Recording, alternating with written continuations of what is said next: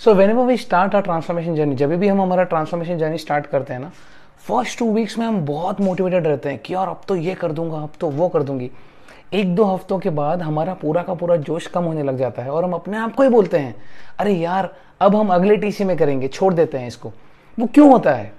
Today I am going to tell you all these things first thing is take things slowly जब भी आप अपनी journey की शुरुआत करते हो ना just don't go all out पूरा ऑल आउट होके यू नो पूरा मेहनत नहीं करना है।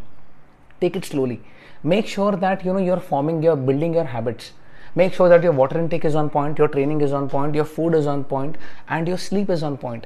Slowly and steadily, first two weeks is all about building that foundation.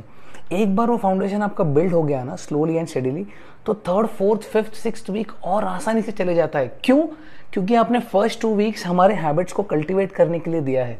अब ये सोचिए कि बचपन में जब हमने साइकिल चलाना शुरू किया था तो एक ही साथ सीधा हमने साइकिल नहीं चलाया। पहले हम गिरे, फिर उठे, फिर गिरे, फिर उठे, फिर गिरे, फिर उठे। तब तो अक्कल भी नहीं था कि यार बैलेंस क्या होता है। जब वो उम्र में हम साइकिल चलाना अगर सीख सकते हैं तो अगर हम अच्छे से प्लान करेंगे ना तो हम बिल्कुल भी हमारे जर्नी में डगमगाएँगे नहीं।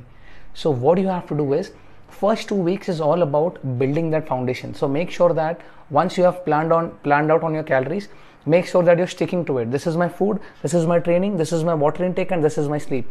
When you stick to it when you build that foundation for the first two weeks you don't have to give up on your dreams. Thank you so much, guys.